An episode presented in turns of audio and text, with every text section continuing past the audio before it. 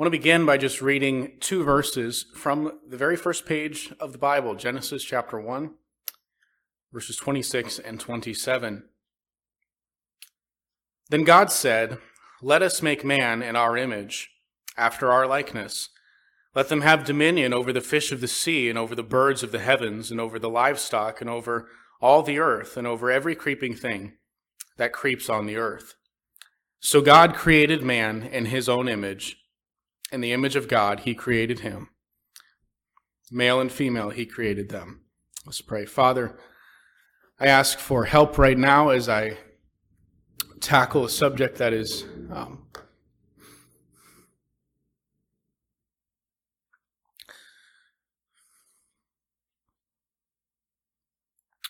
obviously uh, something I'm passionate about, something that I feel very strongly about. I pray that you would uh, just strengthen me over these next few minutes, give me stability so that I can preach your word. Help each one of us to open our hearts and our minds to what Scripture teaches about loving the image of God everywhere that it's found,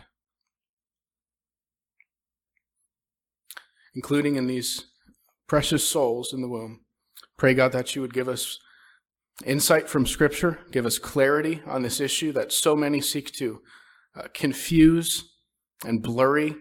I pray, God, that we would see it for what it is, that we would see it clearly this morning, and that we would respond appropriately as Christians, shining forth the light of the gospel in this dark and broken world. In the name of Christ we pray. Amen. Well, I'm just going to tell you uh, right up front, there is no chance of me getting through this sermon without having to stop uh, probably multiple times, so bear with me and uh, we'll get through this. The subject of abortion is one that I'm very passionate about. It grieves and angers me. the kind of visceral reaction that most people have when you hear about a child being raped, that, that disgust, that anger, that sickening feeling, that's how I feel when I hear about abortion. I think about the pain that the child experiences. I think about the disrespect that this person made in the image of God is treated with. I think about the future that was stolen from this baby to live and and experience the joys and sorrows, the relationships, the sights and sound of this wonderful world, all of it that's included in human life. It's all robbed from them in that moment when a tube sucks them into a sink, when a needle is inserted into their brain, when the forceps are used to dismember and pull the baby out piece by piece. I know you're not used to hearing abortion being spoken of in those terms. We normally hear about a fetus, not a child. We talk about terminating a pregnancy instead of brutally killing a baby. It's easier to talk using clinical language and euphemisms for what's really going on. It makes us feel better. And it blinds us to what is taking place. Every single day in our country, abortions take place about a million times a year here in America. And this morning, I'm not going to uh, shy away from talking about what abortion is. Uh, as difficult as it is, as much as we don't want to think about it, I think it's necessary for us to look this evil in the face, to see it. And my hope is that it will grieve us, it will anger us, and it will cause us to be more determined than ever to see the end of this sin in our land. Just to lay out where we're headed this morning, we're going to begin by looking at uh, the biblical teaching about when life begins, how God views a baby in the womb, and also what God says about those who end the life of a baby in the womb. So we're going to be laying out the case from Scripture that abortion is sin, that human life does in fact begin at conception, that each person should be treated with dignity and respect, including the unborn. I know most of us in this room probably already have a pro life instinct, uh, tendencies. We know in our gut that it's wrong to kill a baby in the womb, but I think we need more than that. Uh, we need to be able to show from specific texts of Scripture what God says about abortion. And my hope is that when we're done working through these texts, you will see that it is absolutely impossible for any Christian who believes the Bible to be the Word of God to be in favor of abortion. After laying out the biblical teaching on the sin of abortion, we're going to talk about the responsibility of government to protect innocent life. Uh, maybe we all agree that yes, abortion is sin and is evil in the sight of God, but what about the government's role? Should it be illegal? Uh, this has obvious application to the issue at hand. Uh, there isn't merely a, this isn't going to be merely a constitutional argument; it is a theological one. A God established human government with certain responsibilities, the most primary and fundamental of which is to enforce justice and protect the life of innocent people. And so we're going to be looking at what God says to government officials about their responsibility on these matters. And finally, we'll talk about what we can and must do. What is our role as the church in seeing the end of abortion? When I say this, I'm not, I'm not meaning to talk in general terms like the church in America. I mean you. I mean me. What it, the, the people sitting in our room right now, the people watching online. What should each one of us do to stand up in defense of the unborn? So that is where we are headed. Uh, the first task I have today is to lay out the biblical case against abortion. This is crucial as it is the foundation for everything that will follow. Does God's word have anything to say about abortion? That's the question. Uh, because there are many, especially uh, political figures today, who claim to be Christians, and yet they are in favor of abortion. They say that the Bible doesn't really speak to this issue, and here is why they are wrong. First of all, Exodus 20, verse 13, one of the Ten Commandments, God says, You shall not murder. Uh, murder, by the way, is a better translation here than simply saying, You shall not kill, because killing may be done in war or may be done lawfully as a form of capital punishment for a crime. Murder is more specific. It's a more specific word. Murder is the unlawful, intentional killing of an innocent person. And this is the issue at hand. Abortion is at root a form of murder, just like euthanasia is a form of murder. We don't think of abortion as murder, again, because first of all, we don't see it taking place in front of us. It's all hidden in the womb of the mother. And because we use euphemisms, our culture has indoctrinated us, with uh, blinded us to the reality of what is taking place. But abortion is murder. It is the intentional killing of an innocent person. Now let's step back and ask, why is it that murder is such a terrible sin in the sight of God? And the answer goes back to the scriptures that we read right at the beginning in Genesis 1, where we are told that God created man in his own image. God has created us uniquely as his representatives on earth. He has crowned us with dignity and honor. He has given us dominion over the rest of creation to rule on his behalf. As the psalmist says in Psalm 8, when I look at your heavens, the work of your fingers, the moon and the stars which you have set in place, what is man that you are mindful of him, and the Son of Man that you care for him? Yet you have made him a little lower than the heavenly beings and crowned him with glory and honor. You have given him dominion over the works of your hands. You have put all things under his feet, all sheep and oxen, and also the beasts of the field, the birds of the heavens, and the fish of the sea whatever passes along the paths of the sea. O Lord, our Lord, how majestic is your name in all the earth. And so you see that God has made man in his image as the pinnacle of all of his creation. He has uniquely crowned man with glory and honor. Part of respecting God, then, is respecting his image in humans. And so, because of this, taking the life of an innocent human is a particularly egregious offense against God. In Genesis 9 6, God says to Noah, Whoever sheds the blood of man, by man shall his blood be shed. For God made man in his own image. This is the text where capital punishment is first established in Scripture. God says, if you kill another innocent person, you should be put to death. God places a high value on human life, such that if someone intentionally murders an innocent person, they are to pay with their own blood. And notice the reasoning because God made man in his own image. Humans are not merely animals, we are a higher form of existence. This is made clear in Genesis 1 and 2. When God creates the world, he fills it with life, and as the pinnacle of all that God has made, he creates two humans made in his own image and he gives them dominion over the world. What differentiates a human being from a monkey is that humans are made in the image of God. That's why murder is such an evil sin. That's why protecting innocent life is so important, because every murder is destroying the image of God. It is an act of blasphemy against their Creator. It is disrespecting a representative of God on earth. Human life is precious and must be protected because all humans are made in God's image. Now let's talk more specifically about a baby in the womb. Does, does the Bible tell us when life begins? Having established that human life is precious, that all humans are the image of God and thus possess dignity and should be respected and defended, now let's ask the question of when does life begin? Does the Bible have anything to say about whether or not a baby in the womb is a person? Because in order to say that abortion is murder, the, the intentional taking of an innocent life, we must first establish that the child is in fact alive in the womb. When we look to Scripture for an answer to this question, we find a consistent and repeated theme, and that is that a baby in the womb is a person loved by God. For example, Isaiah 49 1 says, Listen to me, O coastlands, and give attention, you peoples from afar. The Lord has called, I'm sorry, the Lord called me from the womb. From the body of my mother, he named my name. A baby in the womb is not a potential human life. A baby in the womb is already a person with a name, a person that is known and loved by God. We'll see this more in a minute as we go through other texts.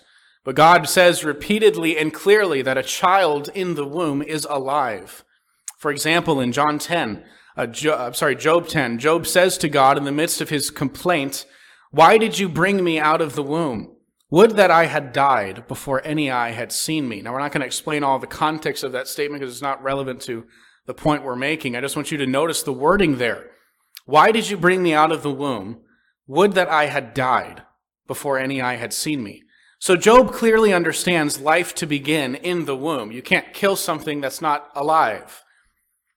Jeremiah 2017, similar text, because he did not kill me in the womb, so my mother would have been my grave in her womb uh, forever great. If a baby can be killed in the womb, then that means the baby was previously alive. Life then does not begin at birth. Life begins at conception. A baby is just as much alive five minutes before his birth as he is five minutes after. We're not talking about a potential human life, but a real person, a person with a name. Every time an abortion takes place, a child who is known and loved by God is killed. Next point. Every time an abortion takes place, a creation of God is destroyed.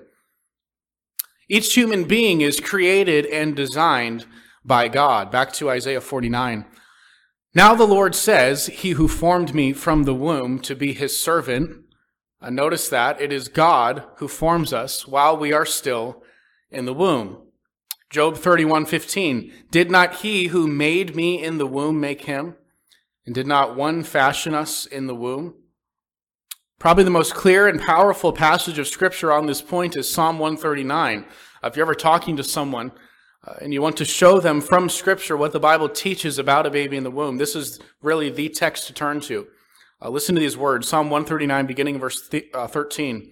David says in a prayer to God, You formed my inward parts, you knitted me together in my mother's womb. I praise you, for I am fearfully and wonderfully made. Marvelous are your works. My soul knows it very well. In that fearful and wonderful design of God in a human being, in the context of the previous verse, took place in the womb. Verse 15, my frame was not hidden from you when I was being made in secret, intricately woven in the depths of the earth. Your eyes saw my unformed substance. In your book were written, every one of them, the days that were formed for me, when as yet there was none of them. God sees the child in the womb, his unformed substance, and in his book is written every one of their days. Every child in the womb is a creation of God. He formed us. He knitted us together in the womb. We are fearfully and wonderfully made by God. Each baby is a wonderful work and creation of Almighty God.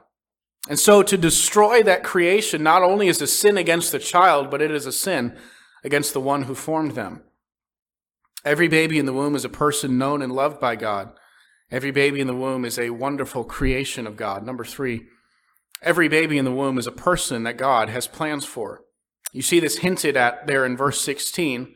In God's book was written every one of our days before we had lived any of them. Even in the womb, God has a future plan for us. Jeremiah 1 Now the word of the Lord came to me, saying, Before I formed you in the womb, I knew you. Before you were born, I consecrated you. I appointed you a prophet to the nations. That one verse says everything we need to say about God's view of, of the unborn. God formed Jeremiah in the womb. God knew him before he was born. And God had a plan for him in his future. So the biblical case against abortion is clear. You shall not murder. Taking the life of any innocent person made in the image of God is an evil sin in the sight of God. And that includes taking the life of a baby in the womb. God knows these people. They have names. God has plans for them. They are fearfully and wonderfully designed by God, just like you and me. And for us to end the life of a child in the womb is no different than a child outside of the womb. The same grief and anger that we feel when we hear that a toddler has been murdered should be felt when we hear of an abortion taking place. That is a little person made in the image of God whose life and future is being stolen from them. The Bible could not be clearer. Abortion is sin. It is sin because God commands us not to murder. It is sin because babies are precious lives made in God's image. It is sin because the baby in the womb is a person loved and known by God. And it is sin because it is destroying a wonderful creation of the Lord. Now, let's talk about the role of government for just a minute because we do recognize that not all sins are crimes. In other words, something may be wrong for us to do, but outside of the government's responsibility to enforce. Uh, not all sins are crimes that should be illegal and punishable by the state. But murder is both a sin and a crime. It is the responsibility of the government to punish those who commit such crimes against others. Over in Romans 13, Paul writes to the Christians at Rome, Let every person be subject to the governing authorities, for there is no authority except from God, and those that exist have been instituted by God. So Christians are instructed here to be good citizens. We are to be subject to our government. And the reason is given in the next sentence, because there's no authority except from God, and those that exist have been instituted by God. We are to submit to our leaders because God has instituted human government and given the state authority that they have over us. But verse 2 continues, Therefore, whoever resists the authorities resists what God has appointed. And those, will, those who resist will incur judgment, for rulers are not a terror to good conduct, but to bad. Would you have no fear of the one who is in authority? Then do what is good, and you will receive his approval. For he is God's servant, speaking of government or the state, he is God's servant for your good. But if you do wrong, be afraid for he does not bear the sword in vain. For he is the servant of God, an avenger who carries out God's wrath on the wrongdoer. So government is established by God to be a restraint on the evil of man. Government is God's servant to carry out the wrath of God against the one who does wrong. That is the role, the fundamental role of the state. Peter says something similar in 1 Peter 2 Be subject for the Lord's sake to every human institution whether it be to the emperor as supreme, again, we're talking in the, the Roman Empire here, so they have an emperor, or governors that are sent by him to punish those who do evil and to praise those who do good. So you see again very plainly the government has the responsibility to punish those who do evil. They bear the sword to protect innocent life. That is the most fundamental task of any government, to establish justice and punish those who commit acts of evil. Now, in the Old Testament, we have an example of Israel where God actually wrote the laws for the nations. By the way, without going into too much of the history of American government, our founding documents were very much so crafted from the principles established by God in the Old Testament. Our code of laws here in America was built upon an assumption that God was the one who determines what is good and what is evil. And our job is to recognize what God has said and then craft laws that are in agreement with God's laws. Now, in the Old Testament, as we've seen, God established capital punishment for the one who intentionally takes a human life, an innocent life. Uh, Leviticus 24, again, excuse me one second. Leviticus 24 reiterates this principle In verse 17, it says, Whoever takes human li- a human life shall surely be put to death. Again, in verse 21 of the same chapter, whoever kills an animal shall make it good, and whoever kills a person shall be put to death. Notice, if you kill your neighbor's donkey, you need to make that right. You need to pay for him to get a new donkey. You need to replace his animal, maybe. But if you kill a person, you die. Because humans are uniquely made in the image of God. Exodus 21, uh, verse 22 says, When men strive together and hit a pregnant woman, so that her child come out, but there is no harm, the one who hit her shall surely be fined, as the w- woman's husband shall impose on him, and he shall pay as the judge uh, judges determine. But if there is harm, meaning to the child, then you shall pay life for life. This is God's instruction to the government of Israel about how to handle a situation in which one person hurts a pregnant woman. If the child is born and there's no harm, then the one who hit this woman would be fined. The husband would take them to court with a suit. The judge would determine what needs to be paid. But if the child in the womb is harmed so that he dies, you shall pay life for life. In other words, the punishment for murdering an innocent man is the same as the punishment for causing a baby in the womb to die. It's the exact same punishment because it's the exact same crime. It's murder. This gets to the heart of the problem here. We don't tend to think of abortion as murder. Again, we use euphemisms. We use clinical language to describe it. We don't see it for what it is. I'm going to play a two minute clip that I came across a few weeks ago.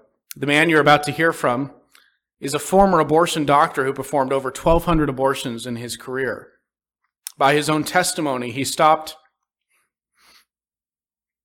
doing abortions after he lost his six year old child in a car accident.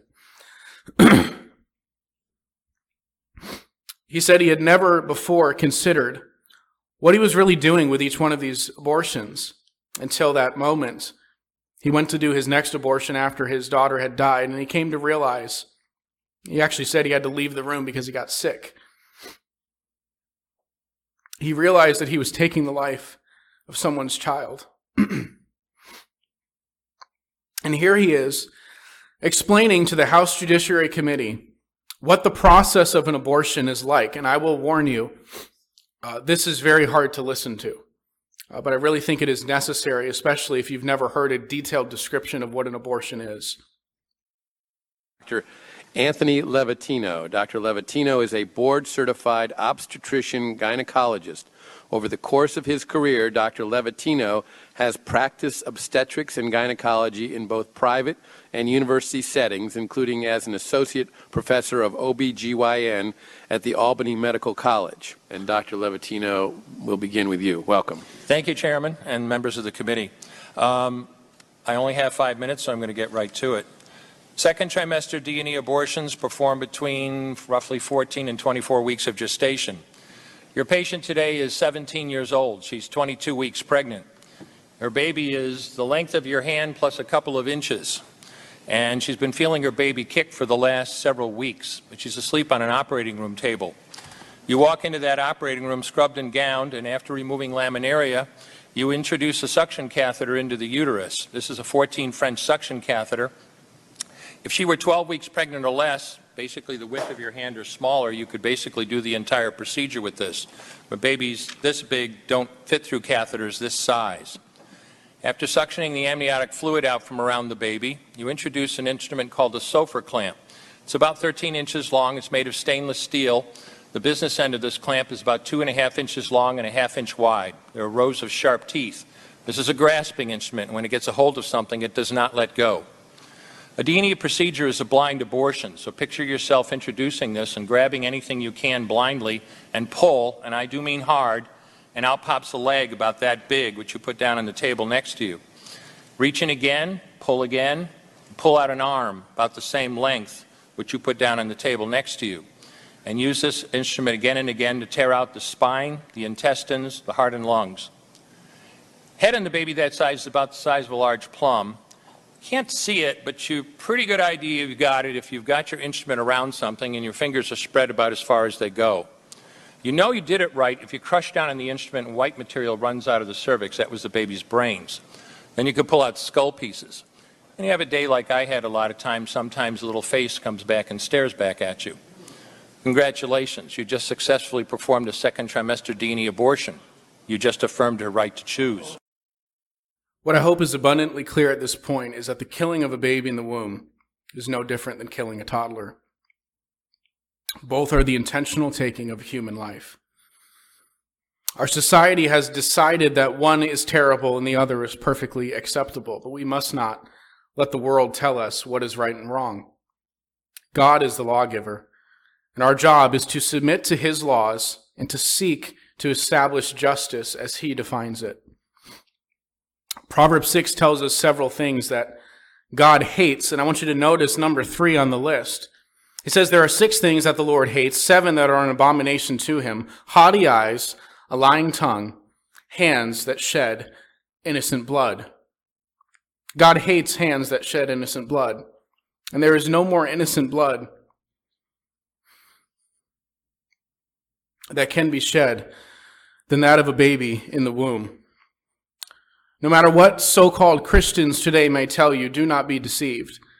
God is not indifferent about this issue. God hates abortion. Isaiah 5, verse 20 Woe to those who call evil good and good evil who put darkness for light and light for darkness, who put bitter for sweet and sweet for bitter. We as a nation are inviting the judgment of God against our land the longer that this evil goes on. As God said to the very first murderer in history in Genesis 4, What have you done? The voice of your brother's blood is crying to me.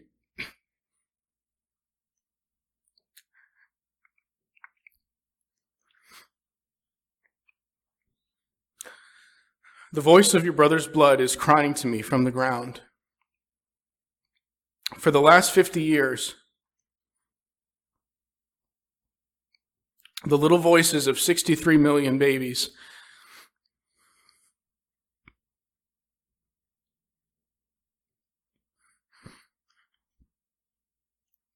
have been crying out to God from the abortion clinics around our nation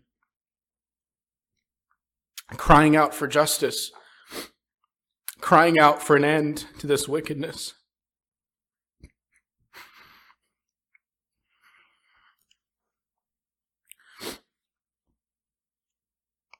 Now, this morning, we praise God for the opportunity that we have to end this evil in our land for the first time in 50 years. Last Friday,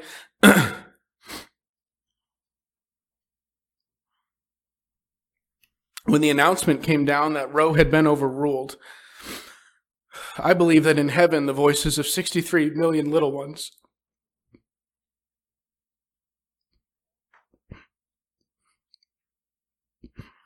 shouted for joy.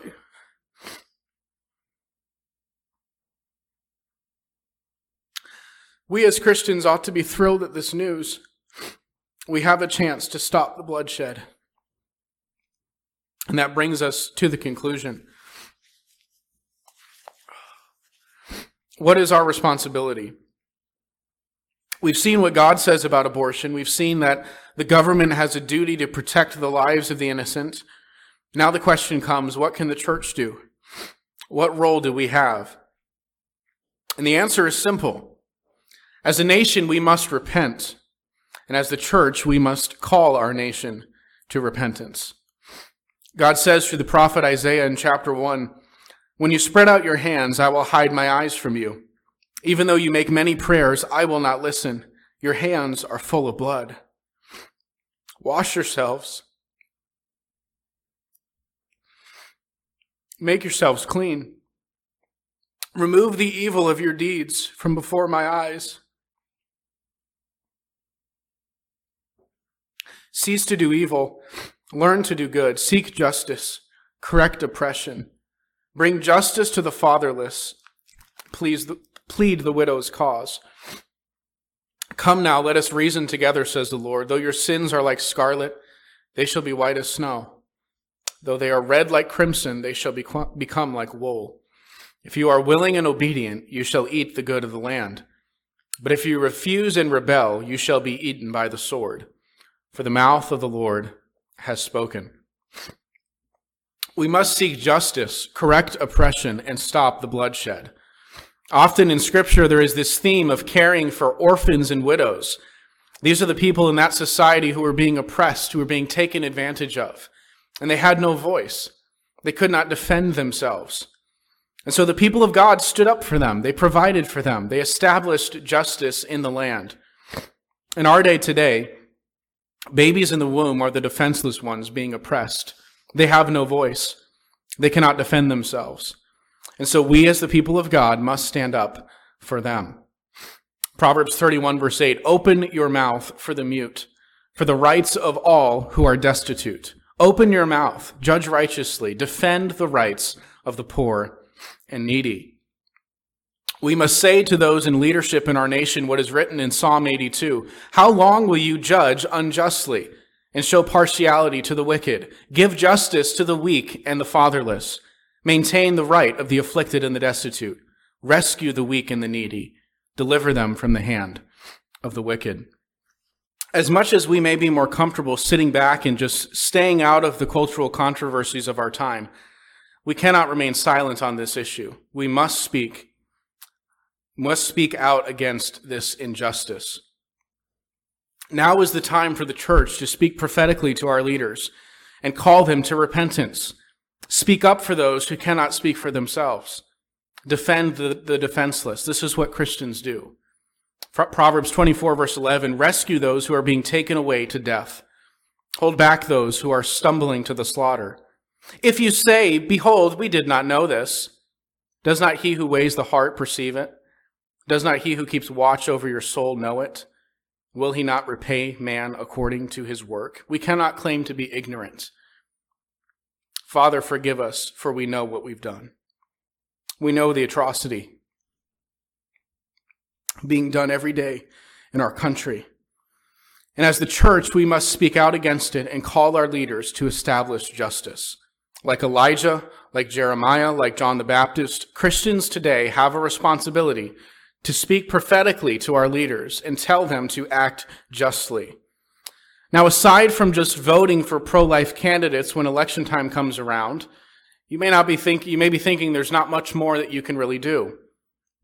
And perhaps federally, we may not be able to do a whole lot at this point. But here in the state of Indiana, we have an opportunity to seek justice and defend these little image bearers. Indiana currently has no laws on abortion. So even with Roe being overruled, it is still legal to kill your child here in the state of Indiana. Governor Holcomb has announced that the General Assembly of Indiana will be meeting to address this issue in a couple of weeks, which gives us a very small window of opportunity to make our voice heard. There will be temptations among these 150 lawmakers in our state to adopt some sort of halfway measure maybe restricting abortion after 16 weeks or something. But such an arbitrary standard is simply virtue signaling. It is not establishing justice. Killing a six week old baby or killing a six month old baby is still murder. It is still destroying a wonderful creation of God, and it is still blaspheming the God in whose image that little one was made. So rather than just sit back and see what the lawmakers of our state decide to do, we need to be proactive. Now is the time for the church to stand up and call on our leaders to end all abortion in our state. As a church, we're going to be sending the following letter to our governor and to all 150 members of the General Assembly of the state of Indiana. This will also be posted on our church's social media accounts if you'd like to share it. As residents of the state of Indiana, we call upon our General Assembly and governor to put an immediate end to the atrocity of abortion in our great state. Abortion represents a clear violation of the right to life established by God and reiterated in the Constitution. God has tasked you as our leaders with the responsibility of establishing justice in the state of Indiana. We are asking you to honor your office, fear God, and act justly for the sake of those who cannot defend themselves. We urge you not to cave to public pressure by enacting a mere limit on abortion Justice demands a ban on all abortions. Ending the life of an innocent child in the womb is never justified. Even in tragic circumstances such as rape, the child is not the one at fault. and taking his or her life for the crime of another is a perversion of justice. The necessary treatments for miscarriages and ectopic pregnancies are not abortions. Abortion is the intentional killing of a living child in the womb. It is destroying a wonderful creation of Almighty God. It is disrespecting and mistreating one who is made in God's image. It is executing a living person who is known and loved by God. Regardless of the stage of pregnancy, regardless of the circumstances, abortion is murder. We must pass a law in our state that bans abortion completely from the moment of conception. Any exceptions made will be utterly illogical and unjust, based on nothing but arbitrary lines invented by men. If a child in the womb is a person, they possess the right to live, and that right must be protected by law. These children are precious. They are image bearers of God who are worthy of dignity and respect. To treat such a person as garbage to be disposed of is to blaspheme the God who created them. We cannot ask God to bless our land while continuing in this wickedness. We will continue to pray in the weeks to come that God would grant you wisdom as you consider this issue and that you would have the courage and conviction to do what is right. Sincerely, Lakeshore Baptist Church. In addition to this, I want to encourage each one of you to write your own letters, send emails. I will be sending my own personal correspondence to our state leaders, and I, for one, am going to tell our governor and other elected officials that if they will not put a stop to any and all abortion in our state, I will never vote for them again. And I would encourage you to do the same. Let's put pressure on our leaders to honor God and establish justice. One more thing that needs to be said before we close while we are instructed in Scripture to seek justice and speak in defense of the oppressed, our ultimate hope is not in politicians. Our hope is in Jesus. Abortion is a sin issue, and the ultimate hope for any and all sin is found in the power of the gospel to forgive and transform the hearts of sinners. 1 John 3 says, You know that he appeared in order to take away sins, and in him there is no sin, speaking of Jesus. No one who abides in him keeps on sinning. No one who keeps on sinning has either seen him or known him.